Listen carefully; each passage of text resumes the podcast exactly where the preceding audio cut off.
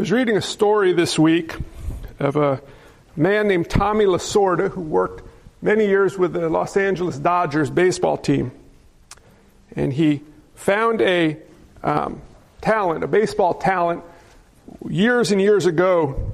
A ton of physical ability, but he was very weak and timid, a little bit on the skinny side, didn't have that nasty streak that you need to be a major league pitcher. But he had all the raw talent, and he gave this guy a nickname and he named him Bulldog. He was an absolute antithesis of what a bulldog was, but he named him Bulldog, and he thought maybe he'd grow into this nickname. Well, the guy did, and he's known as Bulldog for anyone that follows baseball, and his name is Orel Hershiser, and he was one of the most ferocious, intimidating um, pitchers you would ever meet. And he went from something that he wasn't to something that he was nicknamed to be. Now, Tommy Lasorda is not God, and he doesn't have the ability to transform people, but he could motivate people.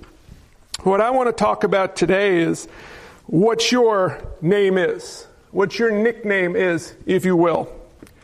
Did you know, not the name that your parents gave you or a friend put on you, but did you know that in Christ you have a new name? Did you know that? I'm going to talk about that today as we look at Mark chapter 3, verse 7. So let's turn there and we'll read the word of the Lord and then we will unpack it. Mark chapter 3, verse 7. It says, And Jesus withdrew with his disciples to the sea, and a great crowd followed from Galilee and Judea and Jerusalem and Idumea, and from beyond the Jordan and from around Tyre and Sidon. When the great crowd heard all that he was doing, they came to him, and he told his disciples to have a boat ready for him because of the crowd, lest they crush him. For he had healed many, so that all who had diseases pressed around him to touch him. And whenever the unclean spirits saw him, they fell down before him and cried out, You are the Son of God. And he strictly ordered them not to make him known. And he went up to the mountain and called to him those who he desired, and they came to him. And he appointed twelve, whom he also named apostles, so that they might be with him, and he might send them out to preach and have authority to cast out demons.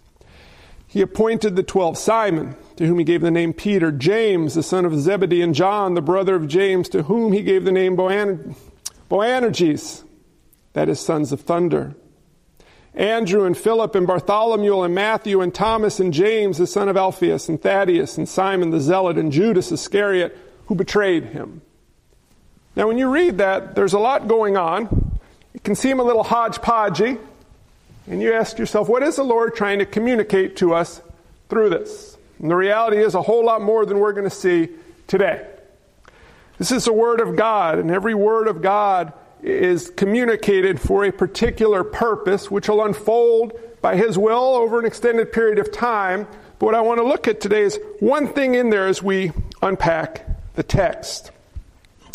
Verse 7 through 12 is really a summary of what we've seen from 1 1 up till now. So from 1 1 up till 3 6, we've seen Jesus is the Christ. He has power over the spiritual realm, he has power over the physical realm, he even has power over the law, if you will, based on how he dealt with the Sabbath.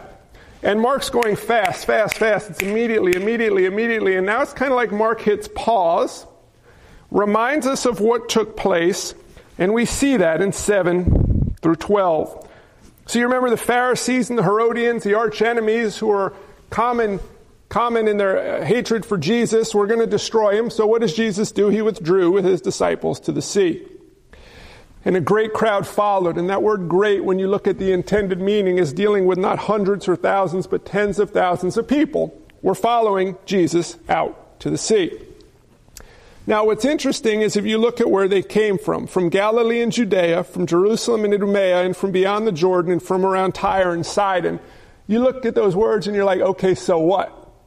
Well, the so what is when you understand geographically and culturally what's taking place there. You have distant lands as far as 100 miles away, these crowds are coming from.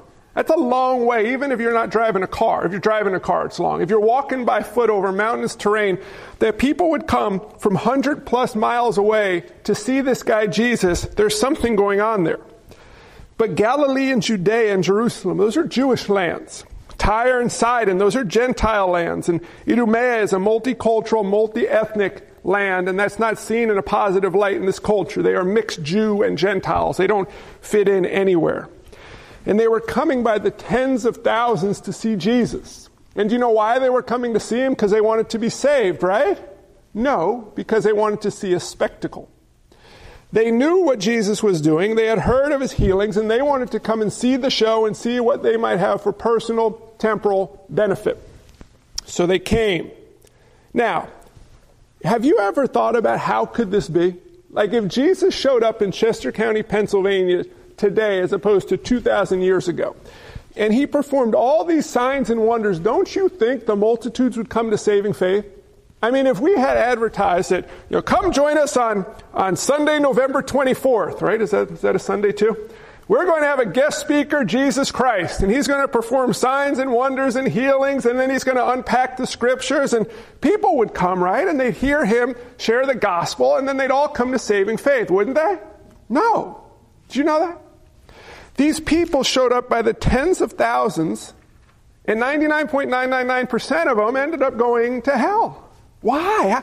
How could they see this man who was God, with their eyes see what he did, hear him speak with his mouth the words of truth and not be saved? Well, it's because Romans 3:11.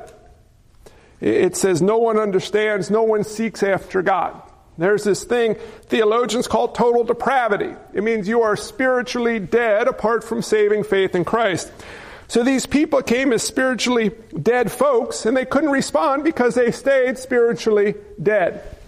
They had so buried the, or covered their sin deep, deep down that they wouldn't allow the light to shine on it.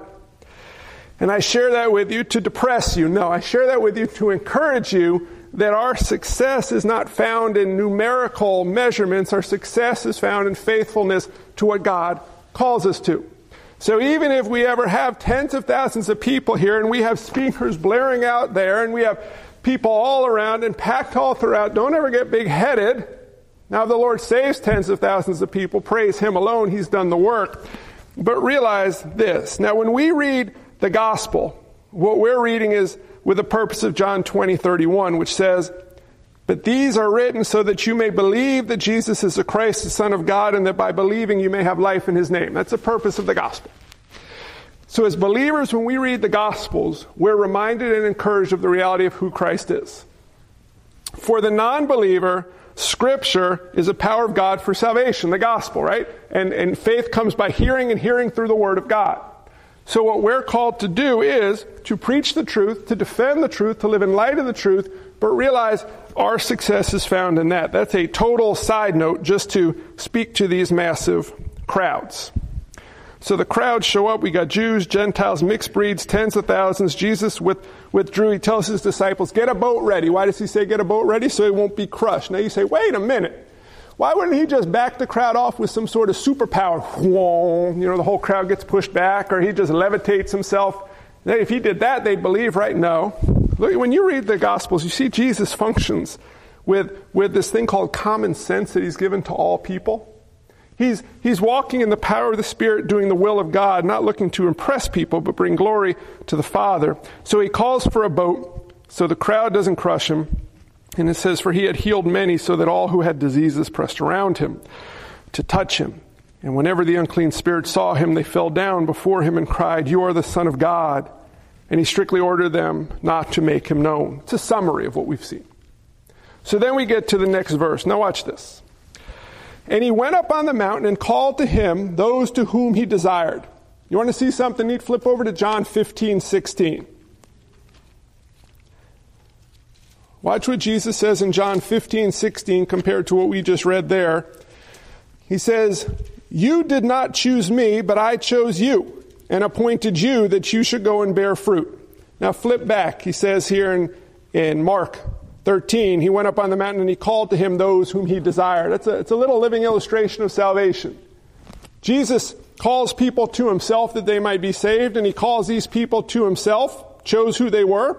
They came to him, and it says he appointed 12, whom he also named apostles so that they might be with him and he might send them out to preach and have authority to cast out demons.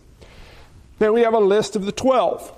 Simon, Peter, James, John, Andrew, Philip, Bartholomew, Matthew, Thomas, James, Thaddeus, Simon the Zealot, and Judas Iscariot. Little side note for irrelevant information that is fun to know. The name Thaddeus, do you know what it translates into in English? Mama's boy. He clearly wasn't born named Thaddeus. It was a nickname he had. Similar to uh, the sons of thunder. But there is one nickname that's really neat. It's Simon, whom he called Peter, Cephas, the rock. So he called these men to himself, and I want to look at one word in verse 14. He appointed 12, whom he also, what's that word? Named. Let's talk about naming. The naming, the creation. Names in ancient cultures were extremely important because they identified who a person was or what they were like. I think we don't realize how important names are in our culture because we just kind of pick them. A kid is born, we say, I'm going to name this child Michael. Why? I like the name Michael. Whereas in ancient times, you, know, you read scripture, how do these people get these names? Your name shall be Ebenezer, you know, because it means remembrance of what the Lord has done. Now, don't you want to tell people, my name is the Lord loves people? But we got so we, but watch this. Do you ever notice how much money companies spend on marketing companies, helping them understand what to name themselves or their products? You ever think about that? Why? Because you're not going to buy something if it's just named the black cookie with the white stuff in the middle. Oh, we got to buy that. But if it's called Oreo, I don't know the gist of it, but there's something significant about Oreo, and it makes your mouth water. You want Oreo. I'm, I'm getting hungry. Names are really significant. Watch this. Who knows who Marion Michael Morrison is? You know Marion Michael Morrison? What? How did you know that? Could you imagine a, a rugged man on a cat, on a cow, on a horse with a hat, just punching someone out, and he says, "My name's Marion Michael Morrison." It doesn't work. But if his name is John Wayne, it works. Yeah. Well, John Wayne wasn't born John Wayne. He was born Marion Michael Morrison. But that doesn't work real well on the letterhead. How did you know this? It's amazing. Or how about Martha Kostyra? Do you know who Martha Kostyra is? Wouldn't you want to welcome her into your home to spend a lot of time decorating your kitchen? Martha Kostyra. But if we called her Martha Stewart, then it sounds a little different. Do you know what Martha Stewart's birth name is? It's Martha Kostyra. I have a cousin grew up, she was a, a model. And she, her last name was Westfall. They chopped the whole end of the name off and went with West because her agent told her, Westfall ain't gonna work. West works. Names are incredibly important because by names we identify what people should be like. Now watch this. Laura can attest to this. I wanted to name one of our boys Thunder Justice Trip. Isn't that awesome, Denny, right? Thunder Justice Trip, defender of widows and orphans and hero of the land. Thunder Justice Trip. Great name. Loris didn't let it happen.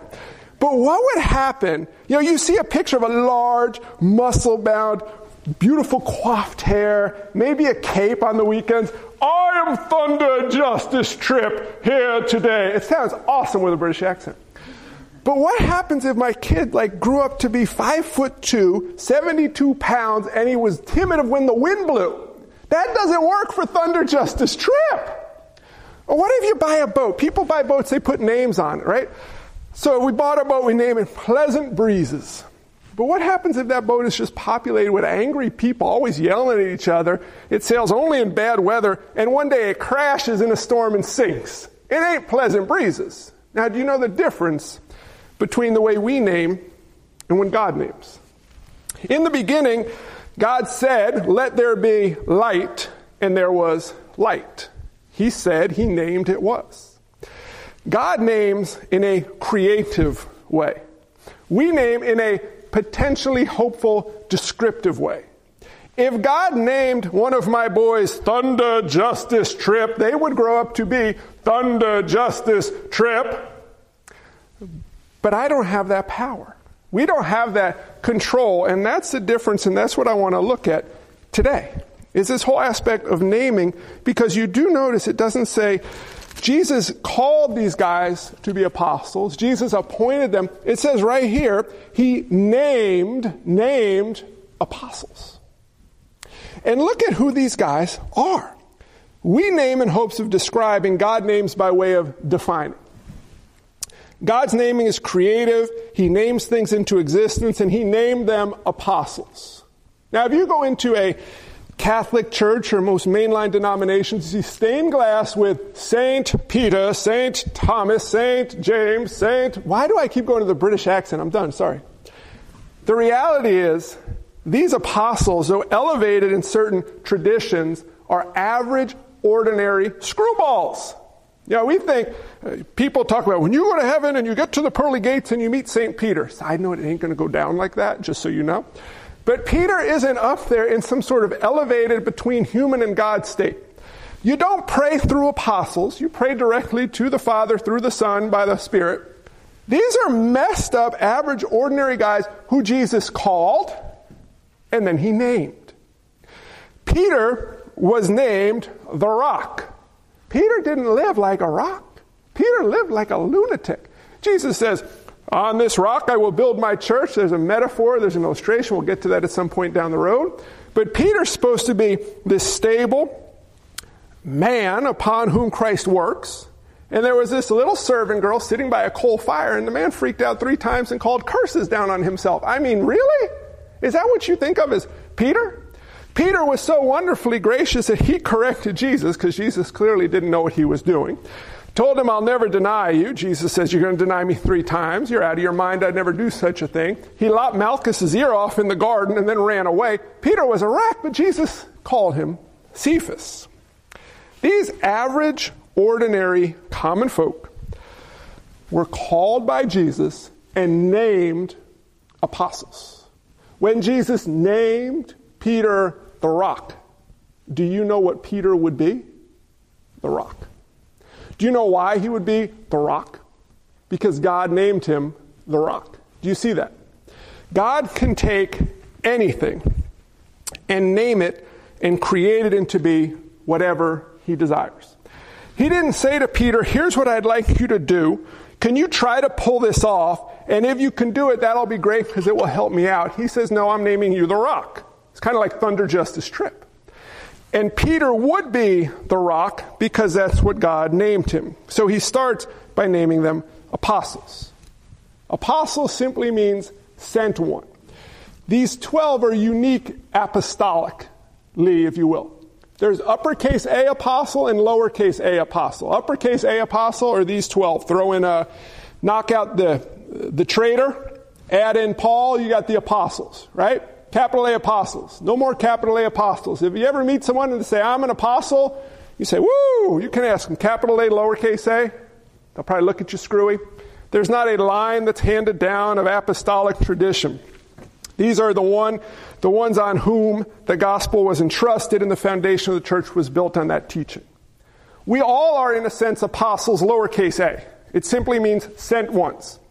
So we all have an apostolic commission, if you will. But these guys are unique apostles, uppercase A. So here's a question I want to ask you. Peter was Cephas. Jesus named them apostles. He created them to be capital A apostles. What did Jesus name you? What's, what's your name in Christ? Does anybody know? Has anybody had a Jesus come and say, Dan, I will name you mighty valiant evangelist?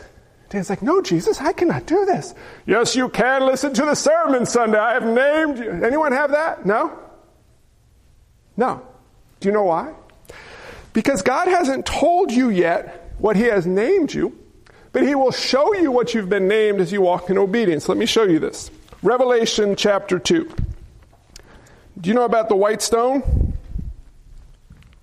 Revelation chapter 2. I'm going to add three more verses to, to drive the point home, and you'll see why. It says in Revelation chapter 2, verse 13, He who has an ear, let him hear what the Spirit says to the churches. To the one who conquers, I will give some of the hidden manna, and I will give him a white stone with a new name written on the stone that no one knows except the one who receives it. Do you know the name on your stone, what it will be? You'll find out one day. Ephesians 2:10 in case you were wondering where the midweek thought came from, it was in my sermon preparation. For we are his workmanship, created in Christ Jesus for good works which God prepared beforehand that we should walk in them. When God saved you, he saved you for a purpose, and one of those purposes is to do the works that he's prepared for you beforehand. He's named you to do the work. Philippians 1 6 is a promise that he who began a good work will bring it to completion on the day of Christ Jesus. And in 2 Corinthians 5, verse 17, it says, Therefore, if anyone is in Christ, he is a new creation. The old has passed away. Behold, the new has come. We have been named in Christ. We have been recreated in Christ to do the good works that God has prepared beforehand for us. In some cultures, people find their identity in the name of their family. You can see the remnants of it in last name. You ever meet a Robertson, Jameson, Anderson, or Andrewson? That's where those names come from. In some cultures, people find their identity in their work. You ever meet a Mason, a barber, a baker, or a smith? That's where those names come from. As Christians, we're to find our identity in Christ. We're called Christians, little Christs. That's our identity. Whatever names you follow this, this is important. Whatever names you controls you. Whatever names you is what you serve. Where do you find your identity? Is it in being a Christian or being a baker? Is it in being a child of God or a child of your, your earthly parent whose reputation you want to lean off of? Whatever names you controls you. Christ named Peter Cephas. Christ named these men apostles. And that is what controlled them because he named them. I'll show you an interesting side note about naming to drive this point home in Luke 19. You know the parable of the rich man and Lazarus? Let me read it to you, and then I'll explain why I'm reading it to you. Luke 16, verse 19. It's a fabulously wonderful and frightening story. There was a rich man who was clothed in purple and fine, fine linen and who feasted sumptuously every day. And at his gate was laid a poor man named Lazarus, covered with sores, who desired to be fed with what fell from the rich man's table. Moreover, even the dogs came and licked his sores. The poor man died and was carried by the angels to Abraham's side. The rich man also died and was buried. And in Hades, being in torment, he lifted up his eyes and saw Abraham far off, and Lazarus at his side. And he called out, Father Abraham, have mercy on me, and send Lazarus to dip the end of his finger in water and cool my tongue, for I'm in anguish in this flame. But Abraham said, Child, remember that in your lifetime you received your good things, and Lazarus in like manner bad things. But now he is comforted here, and you are in anguish. And besides all this, between us and you a great chasm has been fixed. And in order that those who would pass from here to you may not be able, and none, none may cross from there to us. And he said, Then I beg you, Father, to send him to my father's house, for I have five brothers, so that he may warn them, lest they also come into this place of torment. But Abraham said, They have Moses and the prophets. Let them hear them. And he said, No, Father Abraham, if someone goes to them from the dead, they will repent. He said to him, If they do not hear Moses and the prophets, neither will they be convinced if someone should rise from the dead. Now you say, what does that have to do with names? Who was the poor guy? What was his name? Lazarus. Do you know what Lazarus means? God will help. What happened to Lazarus? God helped him. God sustained him. God redeemed him. And God brought him home. What's the rich guy's name? You know what Dives is? Just means rich guy. His name is Rich Guy. You don't, you don't know his name. We don't know his name was Frank, Michael, Mark, Joe. We don't know. And this is the only parable. Parables always have either all the people named or none of the people named. So you take the parable of the prodigal. What's the name of the younger brother? You have no idea. The older brother, no idea. The dad, no idea. There's no naming. You see either you see a common sequence of all name or no name, except here but what you're seeing here is look, Lazarus had a name from God. God will help. His identity was found in God. The rich man, you know where he found his identity? In his riches. He served an idol because the idol named him. He was simply known as rich guy. He was named by money, his idol. Lazarus was named by God. The first thing to understand is you will have a name. The question is, who has named you? Is it the Lord Jesus by grace through faith, or the idol that you serve that ends in damnation and destruction? But as a child of God, we have a specific name with a purpose. Now, watch this. I see all of these people who are, you know, the adults I grew up with, friends of my parents. They've come to an age where all their kids have left home where they no longer need to work financially. And you know what? They can't retire. Do you know why? Their identity was found in their kids and their work. And if you take them both away, they have no name. I have no job. I have no kids. I have no meaning. My idols are gone. Do you see that? But if you're a Christian, if you're named by God, you raise your kids for the glory of God. You do your labor for the glory of God. And if they're all removed, you are still able to rejoice because you are named by Christ. You ever see athletes struggle to retire? You ever wonder, why do you have such a hard time retiring? Listen, this between us.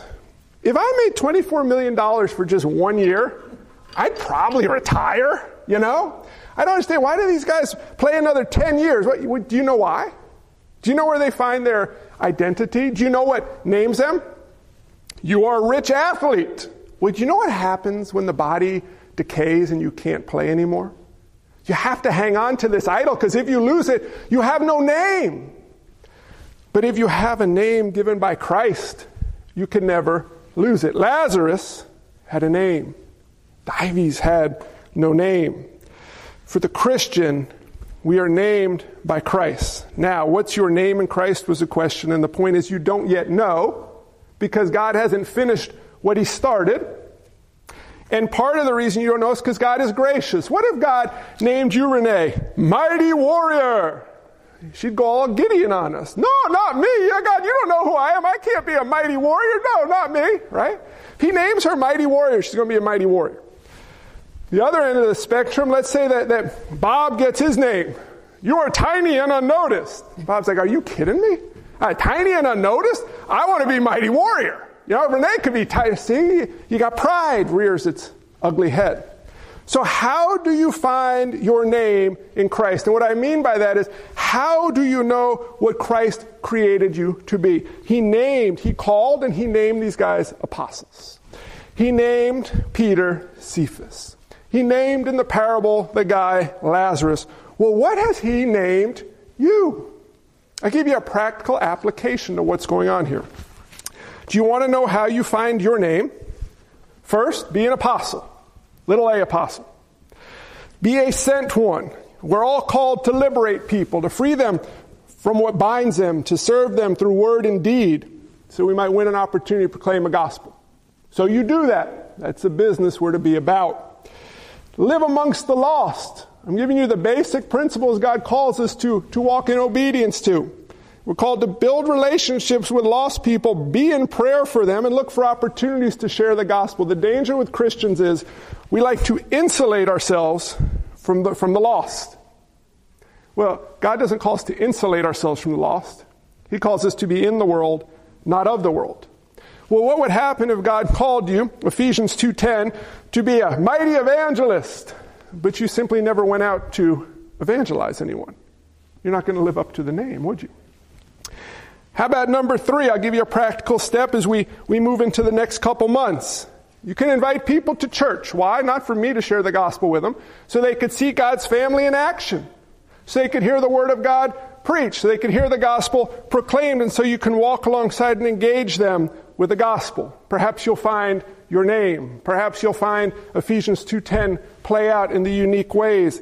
Dying to self, Matthew 10:39, whoever finds his life will lose it and whoever loses his life for my sake will find it. And look at this last part here in uh, Mark. How many apostles were there?